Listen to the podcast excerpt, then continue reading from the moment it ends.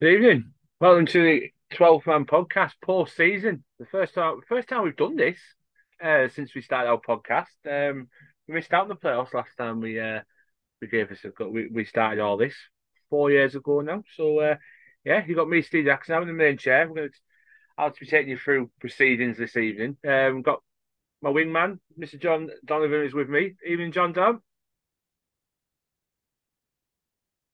Yeah, you have to unmute yourself.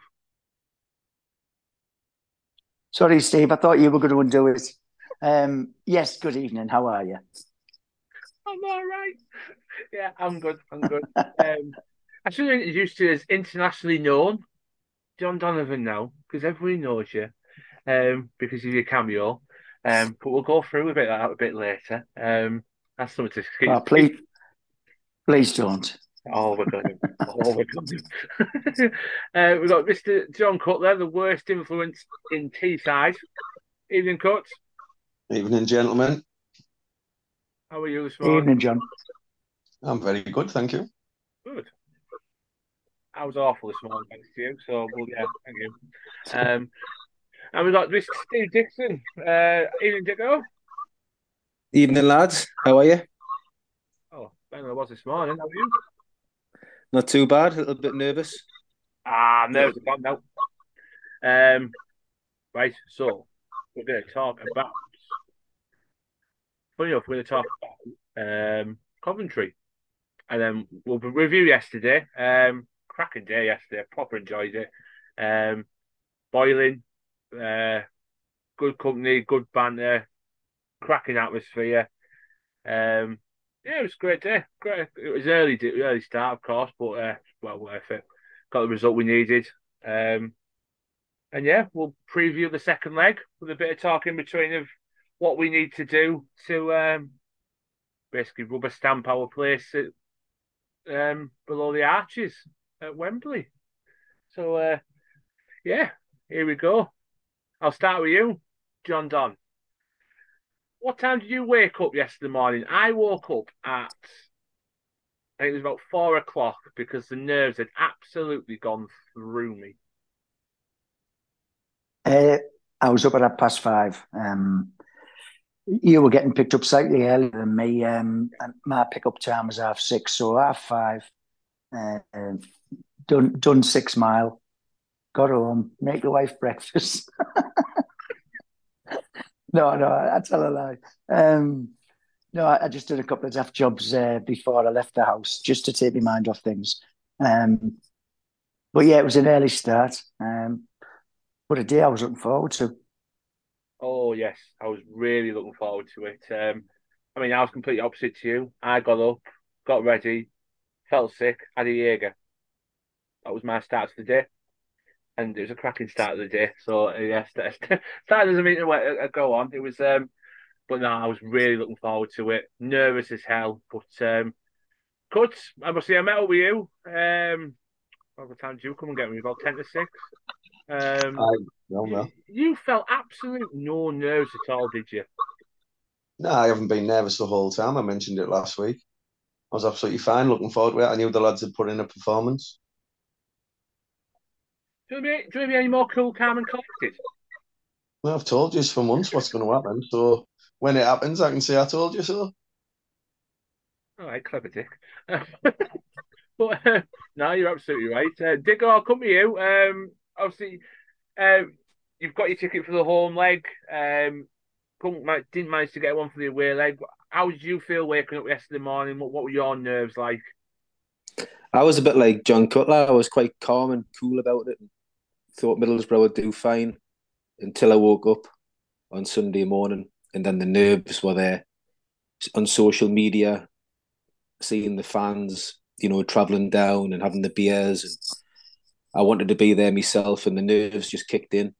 And the closer I got to kick off, I was, I was really nervous, you know, waiting for the team news, and uh, it's it's getting to squeaky bum time now, and Wednesday nights. Uh, I can't come quick enough for me. Yeah, it was... Um... Go on, John.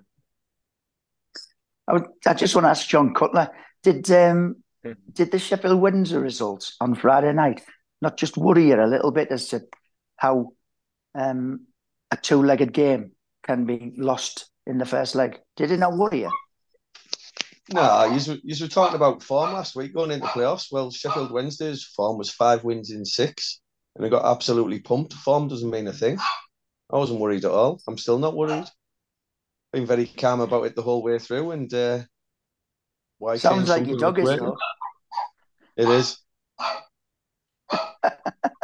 Oh, quality. Dog's not well, he get a credit? Is he going to get a credit then, the dog? Yeah. Tell me to shut up, probably. It's just he's just following the rest of us, really. But um, uh, no, not really. uh, but no, it was. I couldn't. I couldn't believe I stood there waiting. Obviously, get picked up so, uh, Sunday morning. I couldn't believe how calm Cuts was. I really couldn't. I was. I'd been to the toilet twice, nervously, as you do. Someone sat on the bus had been ten times Sunday morning. Um, it's a good job I didn't wait till the bus because our toilet broke. But um. Anywho, um, but um, it was, oh yeah, the nerves had hit me, and as we got closer and closer, then the signs for Coventry started popping up, and yeah, that bottle of Jäger got cracked open pretty quickly, and it was, yeah, it had to be done, but it was, um, but yeah, we got there. It was good, good pub. The old, uh, the old Black Pank obviously was um, the hospitality was was massive again. It was greatly appreciated. Um, great pub to go to. But eleven o'clock comes, team comes out. We stood outside the pub, John Don. Um, you know, fl- flags out. You know, we're we're all there, starting to get a bit confident. Team came out unchanged, but a couple of names came back on the bench. Were they positives for you? Well, yeah, yeah. I mean, um, we spoke we spoke last week of, of what we thought, um, what what what we would like to see, and um, you know, it, it was a, it was a strong team. Um, I was happy with it, and and obviously as as the game as the game transpired, um,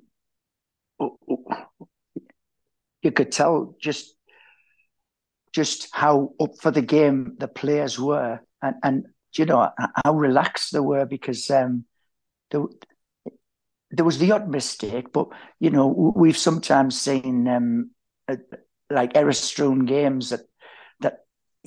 As fans, you get you get worried about, but we seem to um, we, we seem to be in, well in control uh, of that game. So, um, yeah, seeing the team, I was happy, and then once the game started and seeing how the team actually performed, yeah. I was more than happy. Yeah, I thought uh, I thought we'd done really well. Yeah, it was a say obviously we'll we'll talk as we go through about the performance. We, we were superb yesterday. I thought we were brilliant. But, um, Dick, I want to ask you about the team because obviously you were a big. I say we're a big part. We had a good thirty-minute feature last week of you and Cut arguing about who should go right back. So I, I thought I'd better come to you. Um, so Tommy Swift got the shout. He got the nod ahead of Dijksteel. We we, we massively agreed by it. Did you did you think, actually, yeah, go on, I'm all right with it? What were your thoughts when you saw it?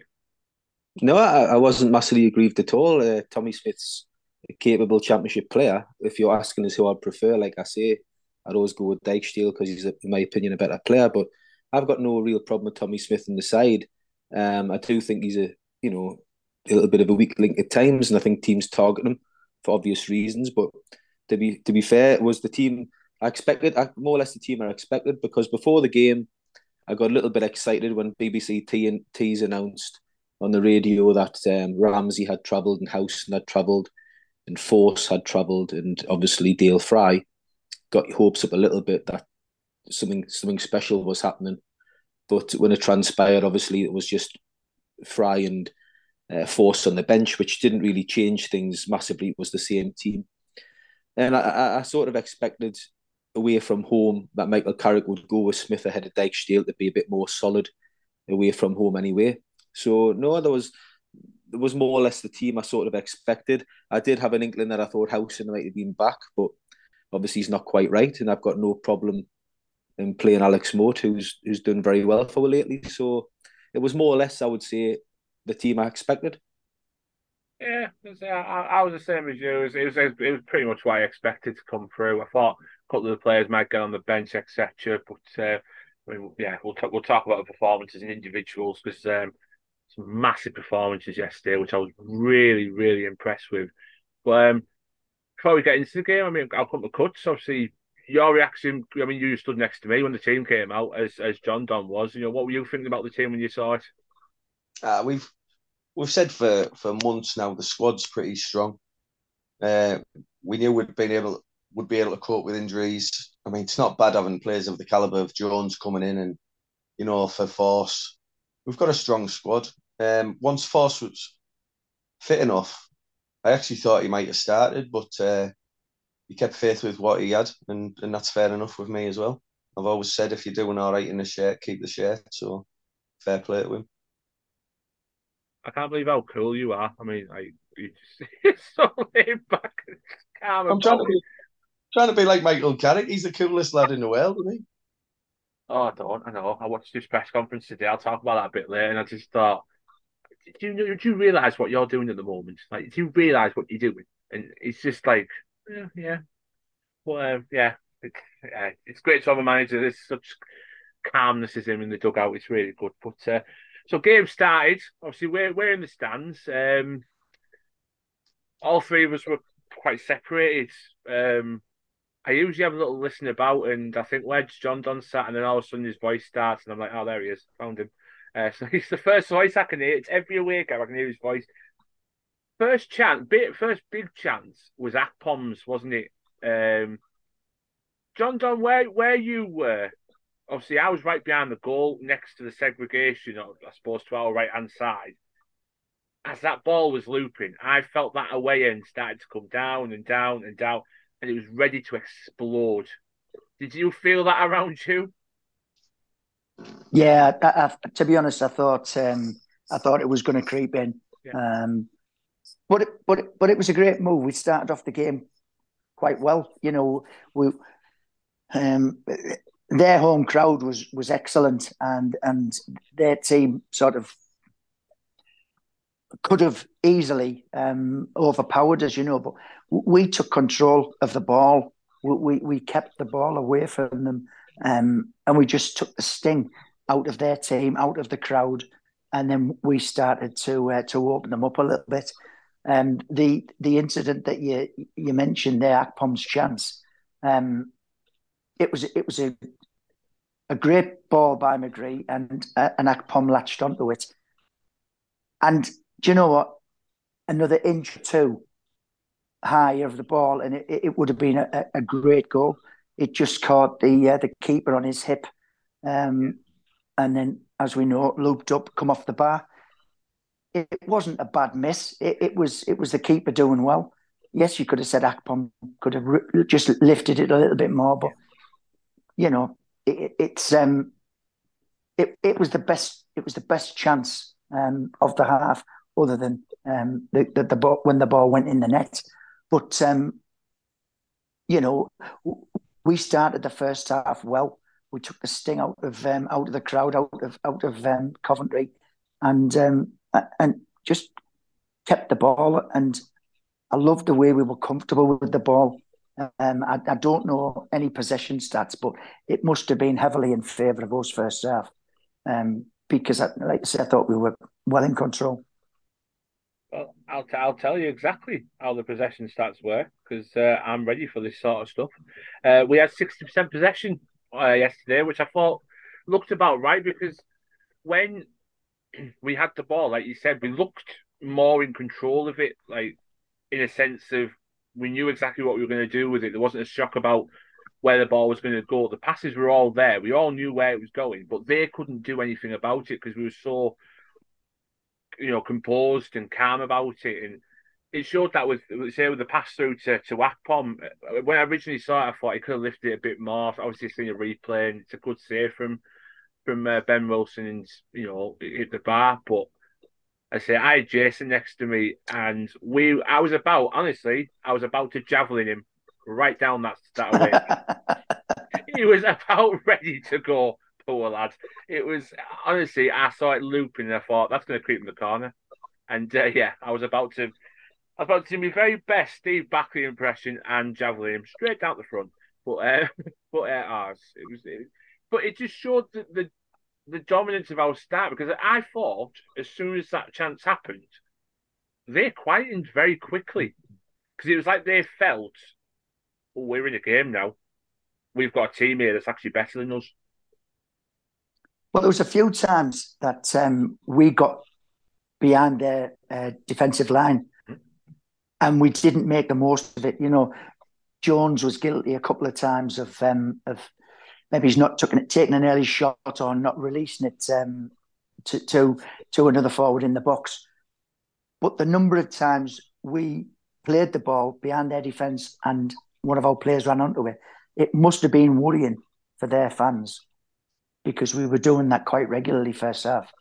We were. I mean, I mean, I mean just before I move on to the, obviously the disallowed goal, I'll, I'll, I'll ask you, John Don, do you, do you think that's where we missed the trick not starting Forss? Because I thought some of, the, some of the positions he got in, Jones, Forss was putting on his left foot and, and pinged it away with it and, and got a better angle on goal. He just felt a bit one-dimensional in them positions, or am I being a bit cruel? No, no, I mean... I, I I thought Jones had a decent game. Um, like I said, there was a couple of times that I thought he was possibly um, wasteful with the ball, uh, and and I I would have liked to have seen him take shots on early um, rather than uh, taking that extra touch. But overall, you know, um, I, I was I was pleased with the, with, with how he performed, especially first half. Oh yeah, absolutely. I said that's not me taking that away from either. I say I thought I thought he was very good first half, and um, it's it's just one thing I I picked up from, from a couple of people around me um, that Forss might have, you know, took a bit of a different position, but I suppose that's the, the goal scoring side of Forss that, you know, that we see. But Dick, I'll come to you, because obviously you watched it um, through Sky. I'm, I'm not even going to ask what Sky Sports was like, because apparently it was it was horrific. But um, the goal, was it offside? Yes or no? Yes.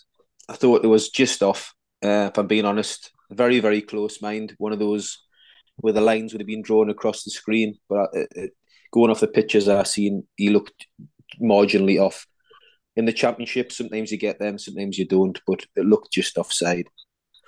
But um, yeah. going go, going back to what you said regarding Isaiah Jones and, and, and Marcus Forss, I don't think Forss is obviously probably fit enough after his injury to play the full game. And I think obviously Carrick's tactics were at some point to get Marcus Forss on the pitch, to get him some legs and some game time, and then, you know, possibly give him longer on Wednesday night. Whether he starts or not, I don't know, but give him a bit longer on Wednesday night. But I thought Isaiah Jones' first half was very, very good, and I thought they were terrified of him. And there was a couple of times that the the, the players should have been booked for for fouls on him. Um, they targeted him. He was causing them problems with his pace, and sometimes Middlesbrough were a bit careless with the with the with the passing from the back. Um, the full backs took sometimes overhitting the passes in behind. It was a good tactic. Carrick had obviously targeted that, because the Coventry back three are quite slow and ponderous.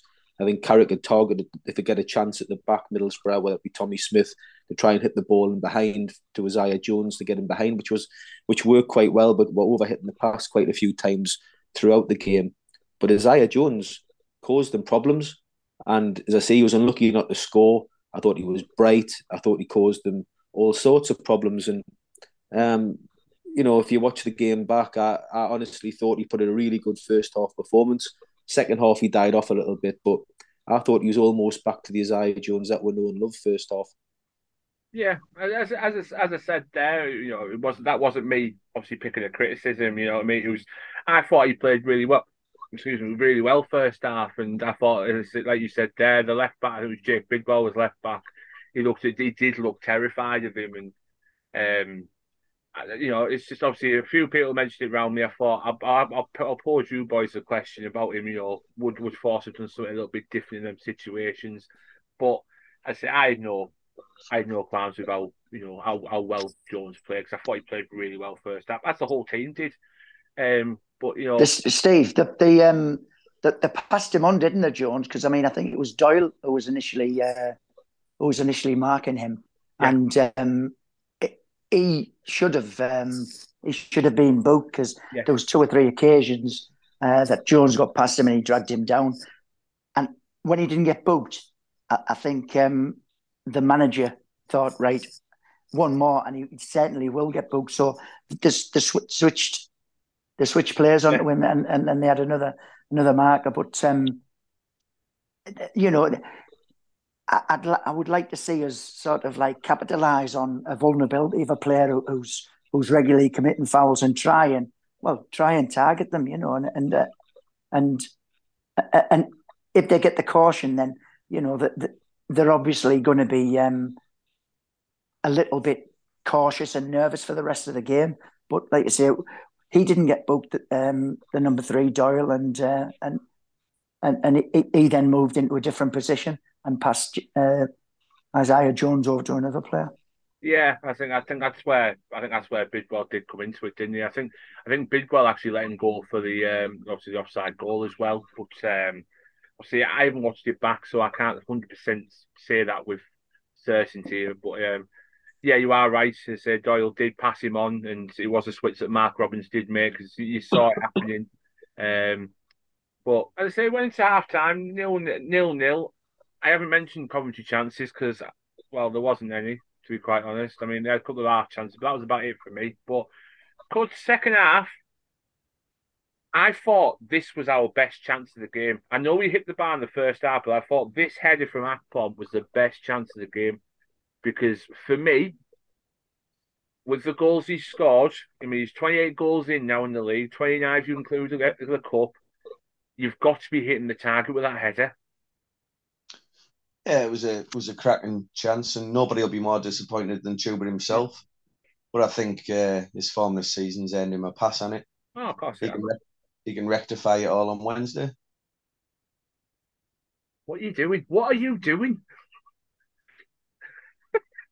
I don't know what you mean. I've never seen him so calm. It's not. It's, it's, it's weird. Can you st- can you start arguing about something, you two, or something? Because it's it's too calm. This, but no, you're absolutely right. Yeah, he does. Uh, he does earn a pass. You're absolutely right. I mean, I listen. Would... The, the whole you talk about the performance. The performance epitomised Carrick for me. They were all they were cool, calm, collected on the pitch, and that's exactly what the manager's installed into them. And as a fan, that's what he's installing into me. You know, uh, it's great to watch. I don't think we looked under threat at all yesterday. They had a few a few chances maybe in the box where it could have fell to them, which it didn't. Zach Steffen could have had a lay down in that box for ninety minutes because he didn't have to do a thing. It was it was the perfect, almost perfect away performance for a, a playoff game. That that goal, yeah, or the, the one at the bar. If one nil would have been an absolute perfect away performance, but I'll take nil nil. I said it before we went. I would have took a draw. Quite happy with how yeah, we performed yesterday.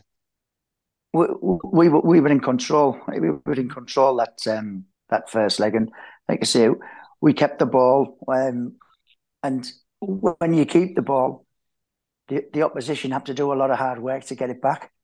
And we tired them out. Um, it's just a shame we didn't get the goal. Exactly. No, you're absolutely right. Go on, go on, Dicko. I, th- I think Coventry is the game we're on. We're, we're getting more and more wary of Middlesbrough catching them, and we're getting frightened because Middlesbrough are so in control of the game, in possession, and how the game was played. Coventry were frightened as the home team to actually commit men forward and have that gung-ho attitude as the game wore on, which their fans were being for. I mean, Middlesbrough were sitting waiting for them almost to do it. It was like a game of cat and mouse. And Coventry couldn't take the risk because the new Middlesbrough were so good with the passing and had already, you know, carved them open with the Isaiah Jones chance, carved them open with the Chuba Akpom chance, that they were so wary of her in the second half. And they almost, as a home team, settled for the draw, which was a huge sort of feather, feather in the cap for Middlesbrough because, like like both Johns have said, it was an, almost the perfect away performance other than the goal that we deserved. So I think, you know, moving towards the second leg, they'll they'll have a huge tactical problem coming to the Riverside as an away team because they know if Middlesbrough score first, we could really take them apart. It's uh, it's going to be a fascinating second leg as to how, how, how Coventry approach it because if they couldn't lay a glove on Middlesbrough at home, not even have a shot on goal at home, how are they going to tactically come to the Riverside, stop Middlesbrough scoring and themselves damaged Middlesbrough tactically. I think um, it was a huge tactical sort of win for Michael Carrick and Middlesbrough going into the second leg, and I hope Middlesbrough on Wednesday from the start have a real go at them with the with the crowd behind them, because, you know, if Middlesbrough get an early goal, it could be a long night for Coventry.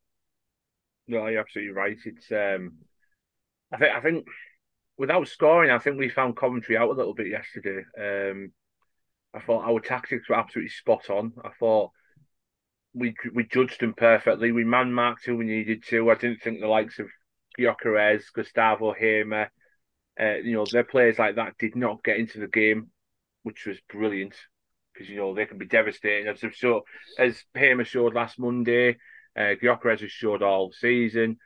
But as I say, I still, you could see as well, I mean, I'll come to you on this one, John Don. You could see as well that the board went up, didn't it, for four minutes added on at the end.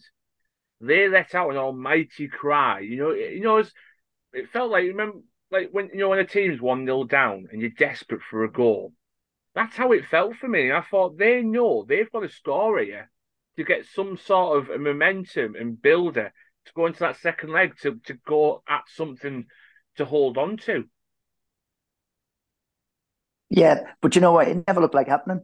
I don't know about yourselves, but I didn't feel that we were under any spell of sustained pressure. I didn't feel as though we were going to concede. Um, there were some absolutely immense performances on that pitch. You know, Mowatt, you know, that that that was, it was just an immaculate performance for him. He, he, he controlled the midfield. Hackney played well alongside him. They, like you say, they nullified the threat of Hamer. Um, they had so much time on the ball at times. Um, it was it was unbelievable.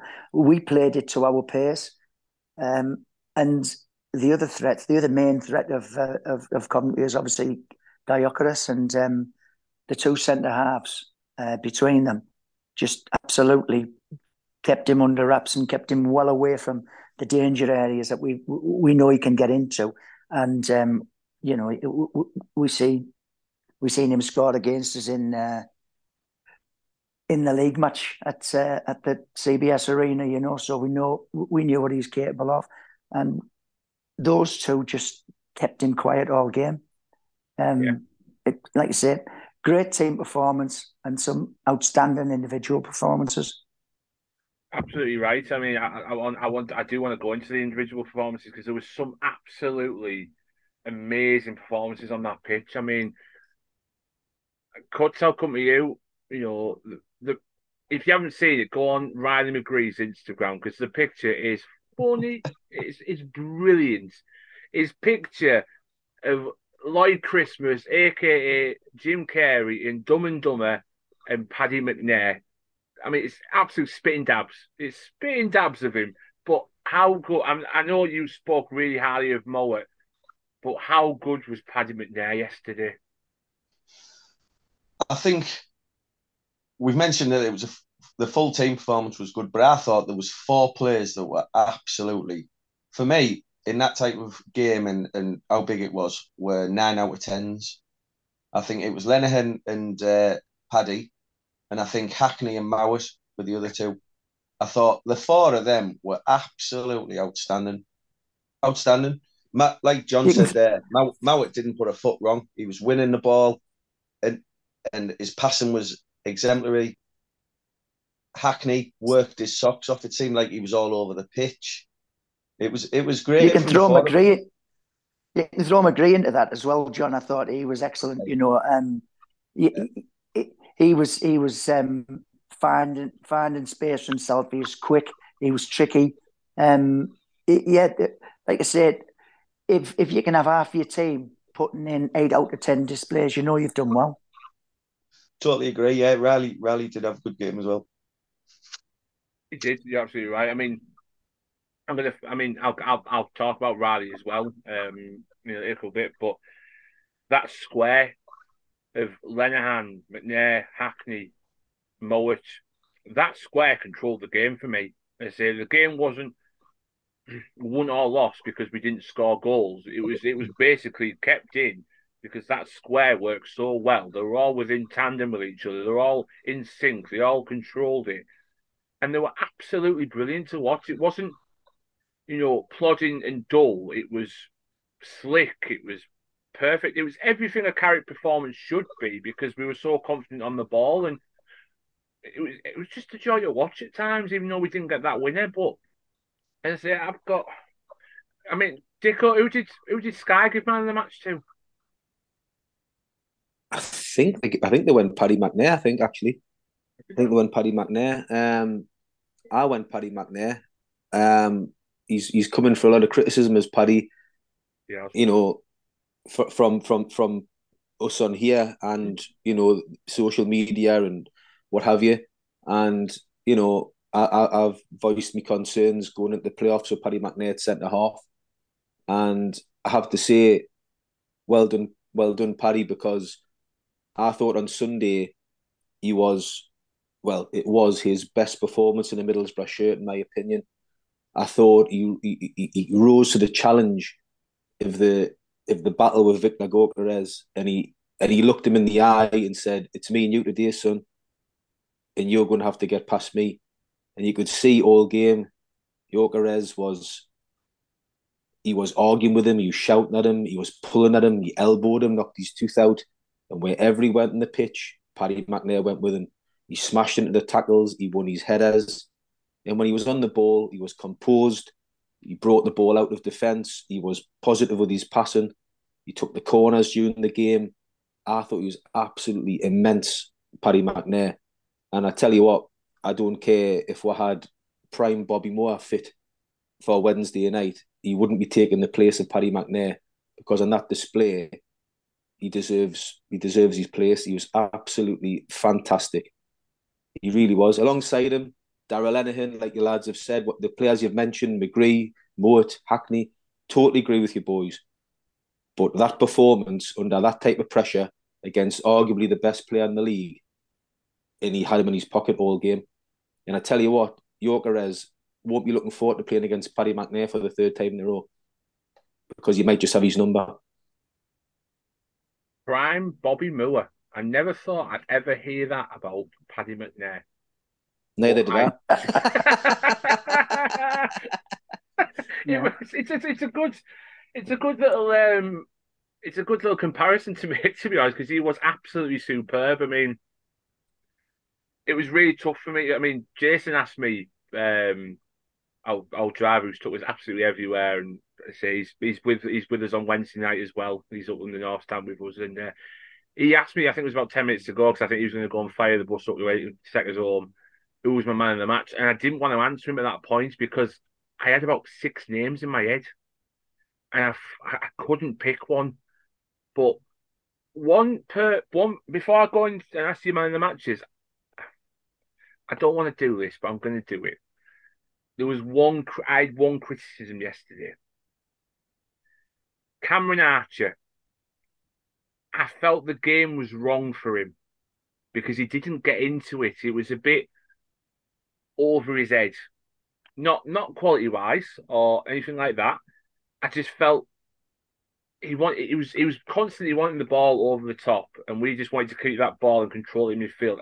If I'm being harsh, please put your hand up and say, see, you're talking absolute nonsense. There we go. There's the hand. Brilliant. Um, go on, Cuts. Talk, tell me where I'm wrong with what I've just said. Did he have a quiet game?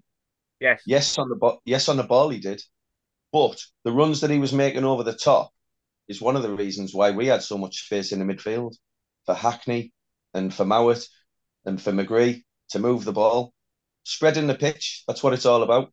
It's not always about what you do on the ball; it's your work rate off the ball. And he worked his socks off yesterday. I don't have a complaint about his performance at all. He didn't score. He didn't have any shots on target or whatever. But his all-round work rate and performance and creating space for the other players, it's all about the team. It's not about an individual. I thought he created lots of space for us with his runs. Go on, Tigo. Um, I, I, think, I, think, I think I think part of the problem with Cameron Archer's performance on Sunday was it wasn't his type of game, you're right. Yeah. And like I said earlier on tonight, that Middlesbrough's passes from the back, trying to catch them out over the top into the channels, which Archer was running into, but overhit. There was too many balls overhit. He was chasing them. They were going out to play.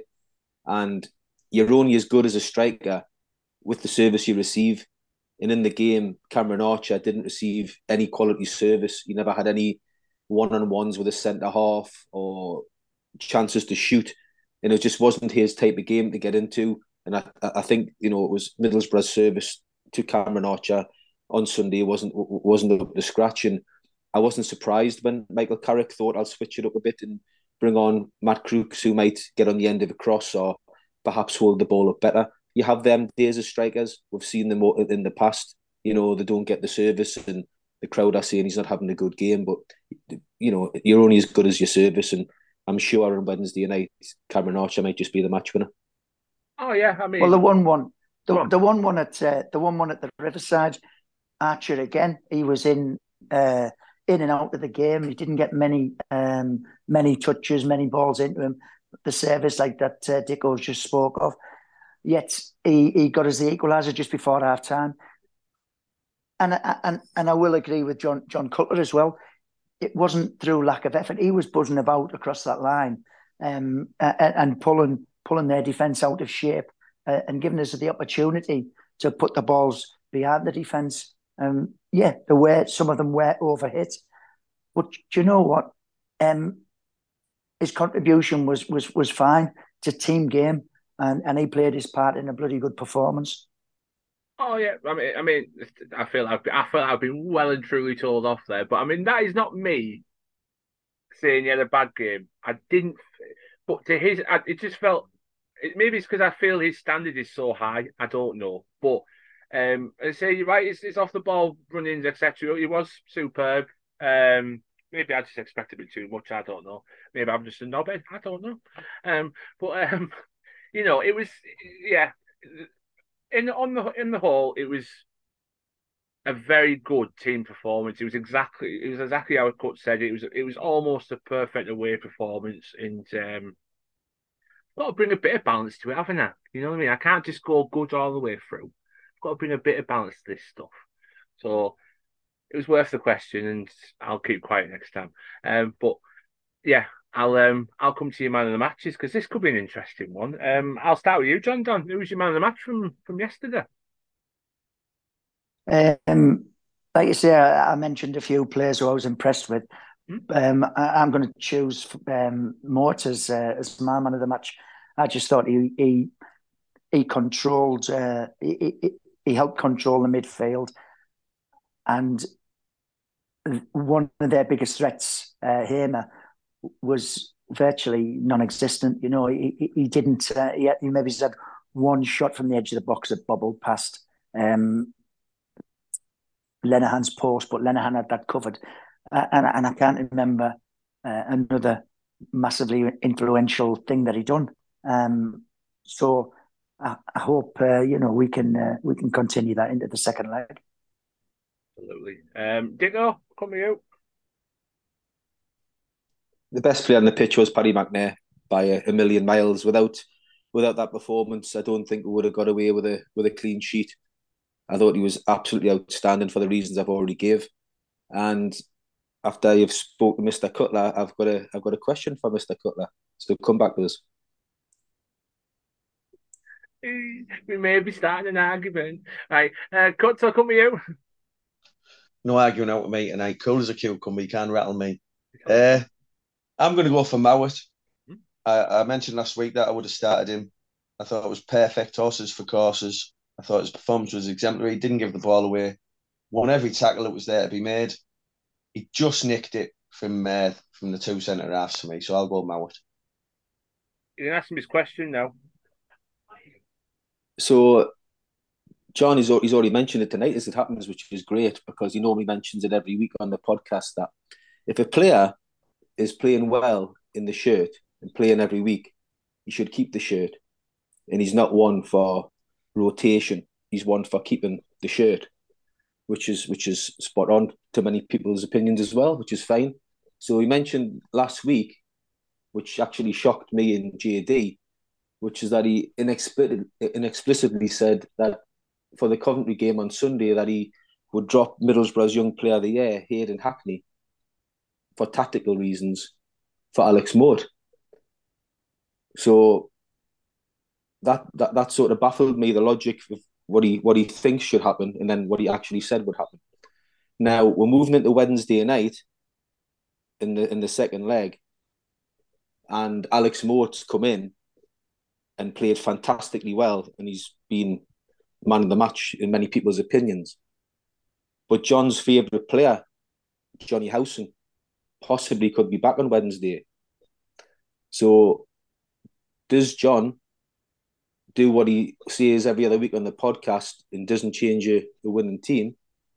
Or does he bring back Mister Undroppable and his favourite player, which is Johnny Howson? Dick Law, can I just interrupt, mate? You would not get on question time with the length of time you took to answer ask a question there. Jesus. You've got to you've got to put your point across so everybody understands. Not everybody might have listened to last week's podcast, John. F- Fiona Bruce would have kicked you out. All right, Piers, calm down. So, so the, the, the answer is for me, Mowatt starts Wednesday. You all know what I think about Johnny Howson. He's an absolute consummate pro. He's had a brilliant season. Never lets us down. He's always at least a seven out of ten. But I'm not changing my mind. If you're performing, it keeps the squad happy if you keep your place. He's done it all season. I don't see him changing it on, on Wednesday. If Howson's fit enough to get on the bench, great. We don't know what's been wrong with him. It'd be a risk to start him if it's a, a niggly injury. Leave him on the bench if he's fit enough and we'll use him at Wembley. Mowatt starts for me. Here we go. Okay, which which which keeps your logic intact. So it still doesn't explain why you wanted to drop Hayden Hackney last week. I, well, I explained last week. I don't know if you were listening or not, but I explained it last week. I'll, I'll reiterate again to the people who didn't listen, and I can go on for twenty minutes and Fiona won't kick me off because I've been trying to rattle me. So I said last week the reason I would start him was because he'd get at them in the midfield. It was an away game. Hamer caused us lots of problems at the Riverside. Didn't cause us any problems on Sunday. Mowatt's got his number for me. I thought Mowatt was outstanding. You can't drop him after that performance. It sends out the wrong signals. You go with Mowatt. Well, you've certainly confused me, John, so well done. doesn't take much doesn't take much to confuse a Geordie though. You've just about ah, got out of that one somehow. Oh, it is what hour of agreeing, and then that came. That was superb. That was superb. Oh God, I knew it wouldn't last. Ah, oh, brilliant. Um, it was a great logic. I, I liked your question. Uh, right, I've got to keep money. I've got to keep money's toes, man. Got to keep money's toes. Quickly, can I quickly go back to him then? One word oh, answer. One word answer. Would you drop Mowatt on Wednesday, yes or no? One word answer. No. Thank you very much. Cutler's right again. But I wouldn't have I wouldn't have dropped Hackney on I wouldn't have dropped Hackney on Sunday either. Mute him, Steve. Steve, do you fancy a pint? Yeah, I'll buy. What do you I'd, want? Yeah, do you fancy going for a pint at this so I get it out again? Yeah, I'll I'll get him in. What do you want? Yeah, and a pint of Jäger, please. Jesus. Uh, right, are you two done now? It's all good from this end. For, for now, yeah. Lovely. I can't wait to pick that up in twenty minutes. That was that was great. Um, I knew it was coming. Um, right, my man of the match. I, I said it on the way home. I've got, I've got to stick with it, haven't I? Otherwise, I'd be a bit hypocrite. Cut. Uh, no, not really. Um, Alex Mowatt, I thought Alex Mowatt stepped into that role yesterday and was absolutely phenomenal. I've put, I, I, I'm going to go as high and say this. It was one of the best midfield performances for the Borough I've seen in a very, very long time. I thought he was absolutely amazing. Uh, he controlled everything. He, I don't think he missed a tackle. I don't think he missed a block, an interception. He was just, yeah. Perfect performance. It showed why he was brought in, um, and yeah, it, it justified every decision that was made to bring him into the it, not into the, the game itself, the football club as a whole. Go on, Cuts. May I just say one thing? It's a bit harsh to view Mowatt as a reserve player. It's because of how good our midfield's been this season under Carrick. Yeah. That squad is really strong. We've said it. We've said it for months now. The bench is really. We've got. He's a quality Championship midfielder, Mowatt. It's just our midfield's been that good. He hasn't been able to get in. So he's taking his chance now. Let's see what Carrick does.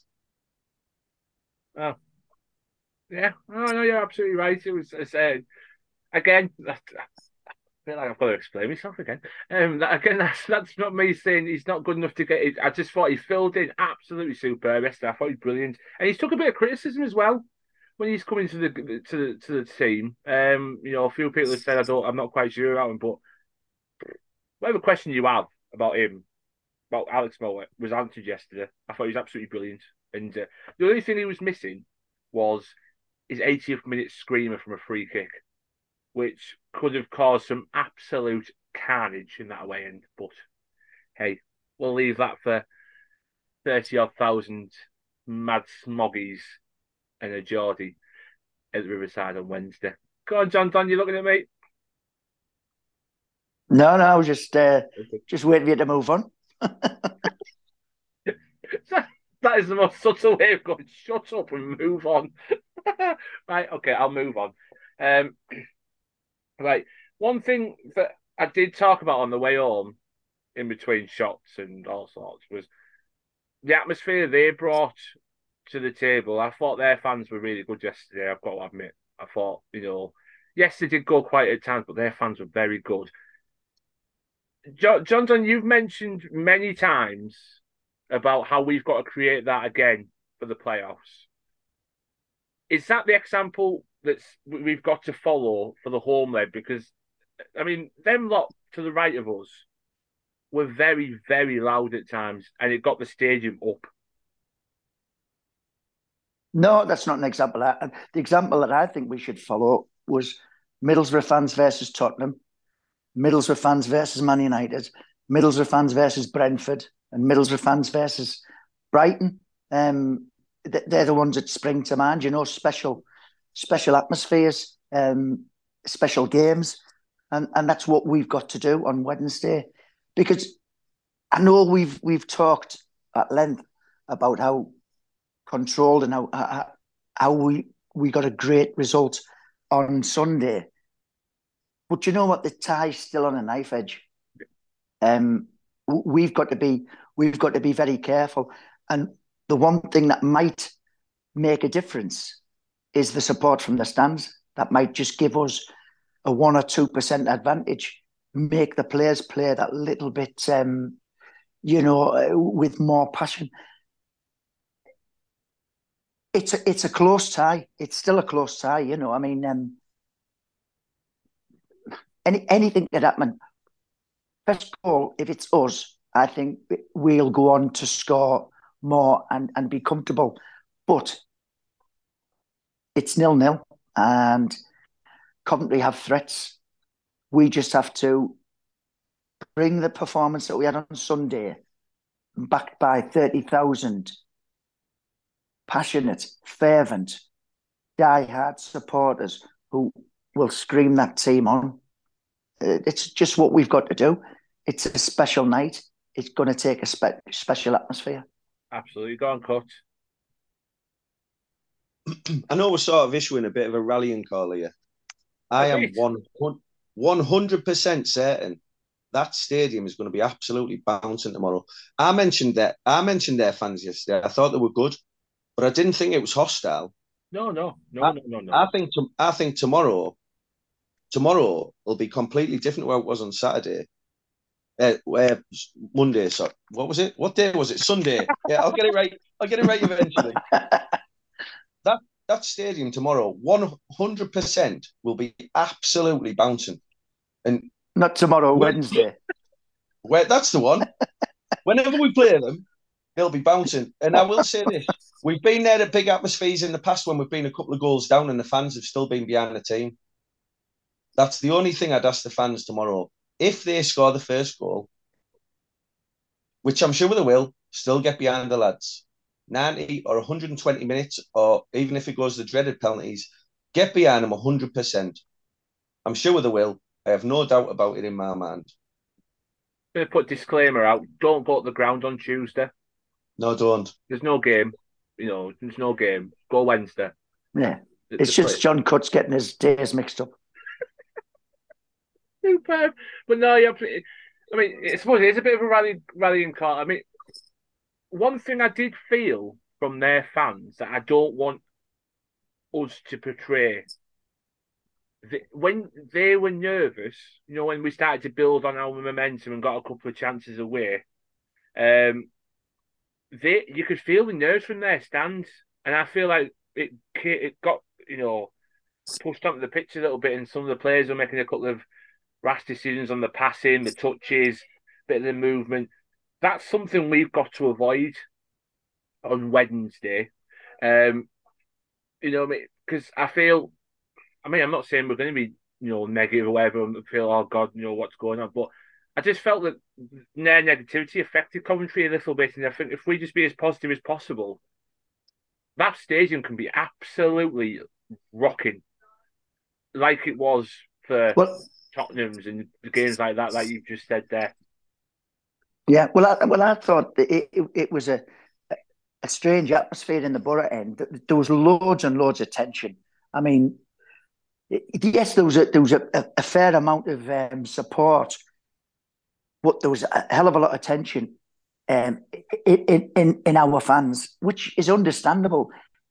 I know that there's going to be it's it's it's part. Part of key games um, that may help us fulfil what we all want, Premier League football at the end of the day. So, yeah, th- th- there's bound to be nerves, bound to be tension. Um, but, you know, I, I just ask people, as much as you as much as you can, try and put that to the back of your mind and just give everything, give everything you've got, because it, it'll take us to be with the team on that night to get the desired uh, result. And you, don't come away from that ground feeling that you you you could have done um, you could have done better. Come away from that ground thinking, I give my all. I give my all for that team, and that's what we want the players to do. Exactly. Go on, Digger. I think I think we will. And echo echo John's thoughts on the on the Tottenham game and the Brentford game and games of the past like that. I really do expect the Riverside on Wednesday to be that type of stadium where the fans are in the ground early to, cr- to create the atmosphere for the teams coming out. I expect the, the fans to stick with the team if we go goal down, or roar the team on if we go goal up. And I, I hope it's one of them nights where wherever you are in the, in the ground, you're standing for the ninety minutes. We're up. We're all up for it. We're back in the team like it was in the eighties and nineties, forget the seats, stand up if you can, you know, if you poss- possibly can, be loud, be proud, and let's get them over the line, because this team deserves to be at Wembley. And I feel like there'll be a lot of pent-up frustration in the Borough support, because we've made the playoffs weeks ago, we've had a few injuries, we've been playing makeshift teams, resting players, playing dead rubber games, even though we've had decent attendances. The atmosphere has felt of late a little bit like a pre-season friendly. And I really think the supporters on Wednesday will bring that. This is a big deal. This is the big game atmosphere that we've been waiting for for the last few weeks. The playoffs have actually finally arrived for it. And I think, I, I, I, I can't, personally, I can't wait for Wednesday night. I think it'll be absolutely jumping. I really do. That's the one thing. But- I don't worry about for Wednesday night. I worry about if we're going yeah. to win, if we're going to lose, what the team selection is going to be, who's fit. But the one thing I don't worry about is I know Wednesday night that ground's going to be jumping. Yeah, I remember the, I remember reading um, message boards uh, after we beat Brighton, and their fans were sort of like amazed at uh, at, at the noise and, and, and the passion and the fervent support. We know we can do it because, because you know, when it comes to the crunch, we can be relied upon, and I'm sure we'll do it Wednesday. I, re- I really am uh, confident that uh, that will be another night at the Riverside that we'll talk about for years, you know, for atmosphere. Absolutely. No, you're absolutely right. I, say, when you speak about the Brighton game, I think I remember um, like Sabine Holloway and that saying, you know, for a promotion decider, it, it felt it felt very unfair because Borough fans were absolutely on top of everything that day and we were so loud and the atmosphere was amazing. And one thing I'd like to see, um, our, our you know, our tannoys, et cetera, to do again, which we did against Brighton, turn the music off. thirty minutes before kickoff, turn the music off. Let us create that atmosphere again. Because I remember, it was one of the only times I ever go up early. That atmosphere, during the warm-up against Brighton, everything about it was bouncing. And it kept going until kickoff. Then went through the game and it got us over the line. Let us do it again. You know, let us create our atmosphere. We don't need a, you know, whatever song that, that you know that John Foster's going to put on and, and put in play. You know what I mean? Don't don't let him, you know, portray what we're going to be doing. We can build that atmosphere. I'm going to go up early. I'm going to try and get that, you know, back of the North Stand going as quick as I can because we need that North Stand bouncing. South Stand's going to be bouncing. Every stand's going to be bouncing tomorrow, and that's what I want as early as possible. The Coventry fans and players to feel they're in some sort of atmosphere that they can't get a hold of, they can't get on top of, and it's gonna it could overwhelm them. But that, you know, I don't know how you feel about that, but I feel that that would help so much if they just let us create our own atmosphere. I agree with you. Um, maybe maybe not half an hour before the game, but certainly at least fifteen minutes before the game. Cut the music off, let the fans sing and shout, and because uh, you pulled up me up on it. Uh, Don't turn up at the ground tomorrow, like Steve just said. And I just said tomorrow, didn't I? Well, I if tell you what, on, if you listen on Tuesday, it will be tomorrow. So, you know, for any anybody anybody listening to this, will be thinking these ads don't know what freaking day it is. I tell you what, the, gra- the, gra- the ground's going to be bouncing tomorrow, though. What were these lads thinking yesterday? That's what they're thinking. Oh, yeah. John and Steve, John and Steve at the back of the North Stand. There, it'd be mint. Yeah, on their own. On their own, yeah. Honestly. But, but, but at least John Foster has turned the music off anyway. Yeah. But my whole point is John Foster turned the music off before kickoff. Let us, you know, let us orchestrate our own tune and let us have a good go at creating that atmosphere. Because can you imagine being sat well, in that dressing room just before going out and you just open the door an ickle bit and you hear the Riverside absolutely bounce. I've just said tomorrow again. Uh, the uh, Riverside absolutely bouncing on Wednesday night. That'd be class, that. You'd be well up for it. You, you got local players like Dale Fry, Hayden Hackney sat there going, get me out there. Get me out there now.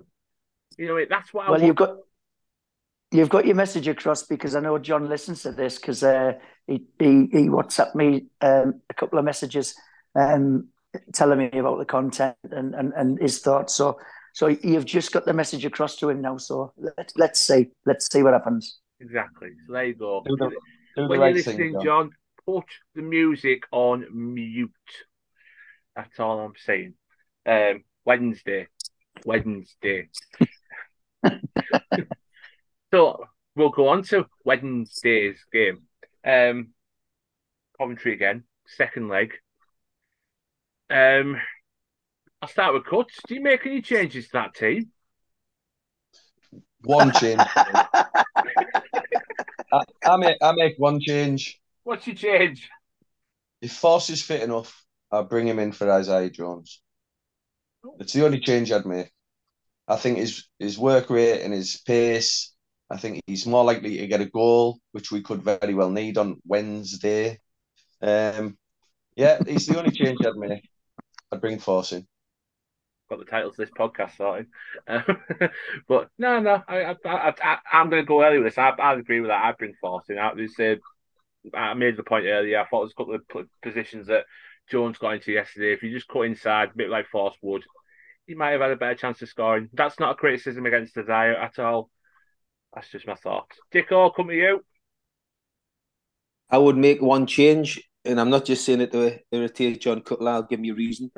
I would, Here we go. I would take out Tommy Smith and I'd put in Anfernee Dijksteel. And the reason being is not, not, not, I'll give me reasons. Nothing to do with how Tommy Smith played on Sunday. I thought he had a good game. He was solid. He defended very, very well. Nothing to do with how he played at all. What it was to do with every time he got the ball, he lumped it over the top, out to play. And I think we should be on the front foot on Wednesday night.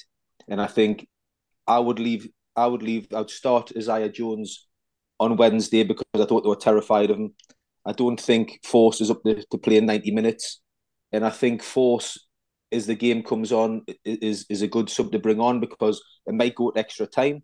The game could drag on. So I would I would, hope, I would keep me powder dry with Marcus Forss and bring him into the game. So I'd start with Isaiah Jones. Because of that reason, I think Dijksteel and Jones have got a good partnership. They play well together. I think because it's the home game on the front foot, I would rather have a little bit more quality going forward with Anfernee Dijksteel. And that's nothing to do, and I repeat, with Tommy Smith on Sunday, who I thought played well. But that would be my only change. You're gonna, I'll, I'll let Coach react to that. Are you, are you okay with that? Or no. Everyone's entitled to, everyone's entitled to an opinion. We've talked about it for, for weeks and weeks now. I'm totally calm and I'm one hundred percent sure with it. Anfernee Dijksteel will not wrongfully gain his place on Wednesday. It'll be Tommy Smith. Michael Carrick knows the drill. I, I, by the way, I agree with that. That's what will happen. But I was asked the opinion of who I would pick, so that's why I went with Anfernee Dijksteel. You talk about you talk you talk about him, Steve, giving us more going forward. We've got so many players in that team that give us everything we need going forward. St- Smith gives us a bit more solidity at the back, which we could need against some of their attacking players. It's it's it's all about opinions. I totally respect your opinion, but there's no way there's no way you can you can bring Dijksteel in for Smith. No chance, in my opinion. Well, as I say, that's my opinion. The same as last week, I thought there was no way you could drop Hayden Hackney, but you would have done. So there you go. But this week, I would bring in Anfernee Dijksteel because I think it'd be better going forward in a home game, working better with Isaiah Jones on the right hand side, and that's my team. I think Michael Carrick probably will leave it, as you say, with Tommy Smith. Do you know what? I think at the end of season, right, we need three ten-minute rounds with these two. That won't happen. We'll get, we're more, we're more we'll likely to have three ten-minute rounds of hugging. I hope you're right. But um, uh, yeah, I've never we'll, seen we'll John get, get around in yet. Oh. I'm, I'm, I'm referred to his cuts on here, so he must be talking about you, John. No, hey, John Cutler, I saw you bring out a tray of Jägers um, on Sunday, so I'll, uh, I'll I'll vouch for your drinking. Um, I know I know you offered you a pint as well, didn't I, J D? Uh, yes, you did, yeah. yeah you I'm did, sure you'll yeah, get me a, yeah. sh- a little short of arsenic in the fan zone after the game.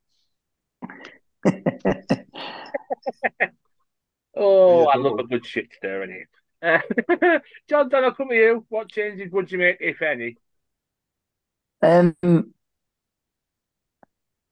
I wouldn't. I wouldn't put Forss in. Um, I would give him more more minutes, but I wouldn't start him. Uh, so I'd keep Jones. Um, Akpom, McGree, Archer. Yep, yeah, they're they're they're same for me. Same as the back four. I'm wondering whether or not um, Howson Um, may start, or he might get some minutes later in the game. But it would be harsh to drop anybody from um, from Sunday. But it's what Michael Carrick feels he, he wants to do to try and uh, get some psychological advantage over um, over Mark Robbins. I don't know. It, it, I would say keep the same starting eleven. Um But I would try and, if Howson is fit enough to be on the bench, I would give him some minutes and I'd give Marcus Forss more minutes than he got on Saturday. Okay. No problem. I'm not going to shit there anymore.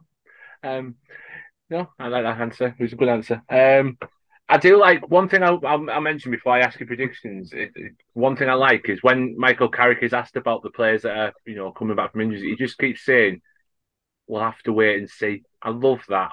Absolutely love that. Because the press are dying for him to go, well, actually, he's a bit closer than him, and he's a bit closer than him. But he's just, bas- he's just basically laying flat. I'm telling you, bugger all, shut up, let me do my job. Um, I, I love his I love his approach to the, the press. They go. You know what my take on the injury situation is? Um, I think Michael Carrick knows that if Middlesbrough get to Wembley, he'll have a fully fit squad. I yeah, think Howson and I think Ramsey and, you know, Dale Fry, I think all the players that have been a little bit behind, yeah. he knows he's going to have at his disposal at Wembley, and Ramsey would be mm-hmm. massive. And even though he hasn't played of late, there's a huge argument that he should start at Wembley if he's back up to speed. I think Michael Carrick knows he's going to have that. But at the minute, we're not at Wembley, so he's keeping his powder dry and he's he's he's not giving out, you know, who's back, who's not back. But I, I think I'm pretty confident that if we do get to Wembley on, on Wednesday night, we'll have a fully fit squad to pick from at Wembley, and I'll massively fancy it no matter who we play. Absolutely right. Um, just put a bit of quick disclosure out there. He's mentioned powder dry twice. We don't condone any drug taking or anything like that, so please don't think about that. So that's not our... Just say no, kids. No. Same with you seagulls as well. So just say no. Um, anywho, anywho, that's a, that's maybe a chat for next week. Um, we are available for sixty-five pence, by the way, just in case anyone's wondering. Yes, we'll, uh, we'll we'll fully advertise that. Don't worry. Um, right, crunch time. Two. This actually, I'm going to stick with three predictions again. So obviously we know what happened in the first leg for both ties now. I haven't mentioned the other one because I don't want to talk about it. But I'm going to ask you now. I'm going to start with you, Coach, because you're looking at me. Prediction. For, firstly, prediction for Wednesday. You might think I'm underestimating Coventry because I'm not. I'm I'm totally confident in the squad we've got. Here comes the number generator. Michael Carrick, what he's gave us all season, what them players have given us all season. I firmly believe if we get an early goal, and I'll show you the betting straight after, four nil is thirty-three to one. I've put five quid on it. I, I, honestly, I, I totally trust the players in Carrick, and, I, and I'm completely confident in that team. I'm not underestimating them. I just think we'll turn up. The fans will turn up, and it'll be one of the nights that we live for, and we will remember till the day we die. Who's the thirty-three to one with? I've got it with Skybet. There you go. If you're listening to Skybet, we've just endorsed you. So send you check in the post. Um, right, I'll come back to you for the other two questions. Uh, Dicko, prediction for Wednesday. I think it's written in the stars this season um, with our favourite scoreline. I think it's going to be a really, really humdinger of a game in Middlesbrough, win three one. Michael Carrick's favourite scoreline. I don't know what price that is with Skybet, but have a look. Um, John Don, I'll come to you. Yeah, you got to unmute it. Yeah, right. Okay. Um, it's going to be it's it's going to be a Borough win in ninety minutes, and I think we'll win two nil. Um, I don't know who's going to score, um, but I'm just confident that we'll get the win. It's going to be a tough game, but I just think we've got enough at home um, to to see Coventry off.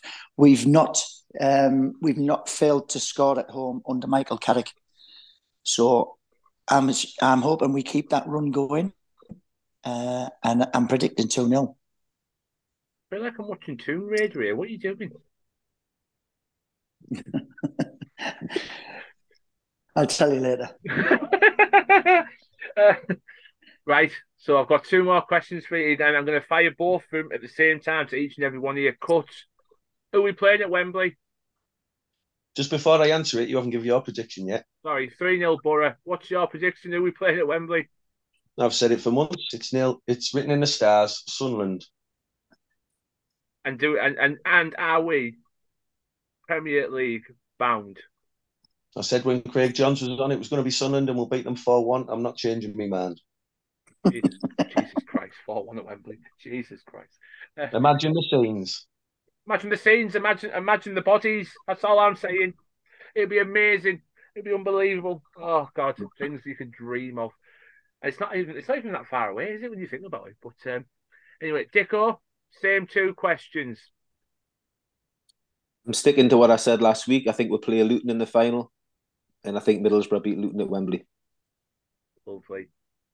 John Don, come to you. Yeah, uh, I've got to agree with uh, Steve Dixon. I think Luton will overcome Sunderland tomorrow. Um, and then we, we'll beat them at Wembley. I'm going to make it three out of four. I, I thought Sunderland needed a two-goal lead to go to Luton with. They haven't got it. I think Luton will turn them over. I think we'll play Luton. And I think we'll beat Luton at Wembley. And fulfil a lovely dream of watching my team win at Wembley. That's all I've ever wanted. That's all I've ever wanted. And, uh, yeah, we're potentially, what, twelve days? twelve days away from that. But, but, Wednesday first, if you've got a ticket, I'll see you there. Get in the ground nice and early if you can. Get to your seats early. Create that atmosphere. Create some bounce behind the team. Because they need us as much as we need them. We've always said we'll give everything for them if they give everything for us. Time to put where your money where your mouth is. You know, this is the time to turn up and please, please give everything. Walk out the ground with no voice left. Because give them players everything. After full time, when they do the lap of honour, And, uh, and cheer us on and say, I'll see you at Wembley. Give everything, because us four give everything. So please, please, please give everything you've got. Um, that's all four stands as well. That's not just where we sat. So please, please give everything. Mecca's dream. Mecca's dream, Borough, because we're not, we're not so close now. So, yeah, I'll leave it there. Um, boys, I'll see you Wednesday. Um, one more, one more go at it. Um, before hopefully a trip to Wembley. Um, I'll see some of you listeners there. Hopefully, I'll see all of you there. Um, yeah, please, please, thank you so much for listening, liking, subscribing, and getting in touch and stuff. And hopefully, I can get a load of you on next week. Not for an end of season pre- a review, for a playoff final preview. I'm begging I can make one of them. So please, please, yeah, keep in touch. I'll talk to you next week, whatever happens. Arrivederci, up the Borough. Up the Borough. Up the Borough, boys. Up the Borough.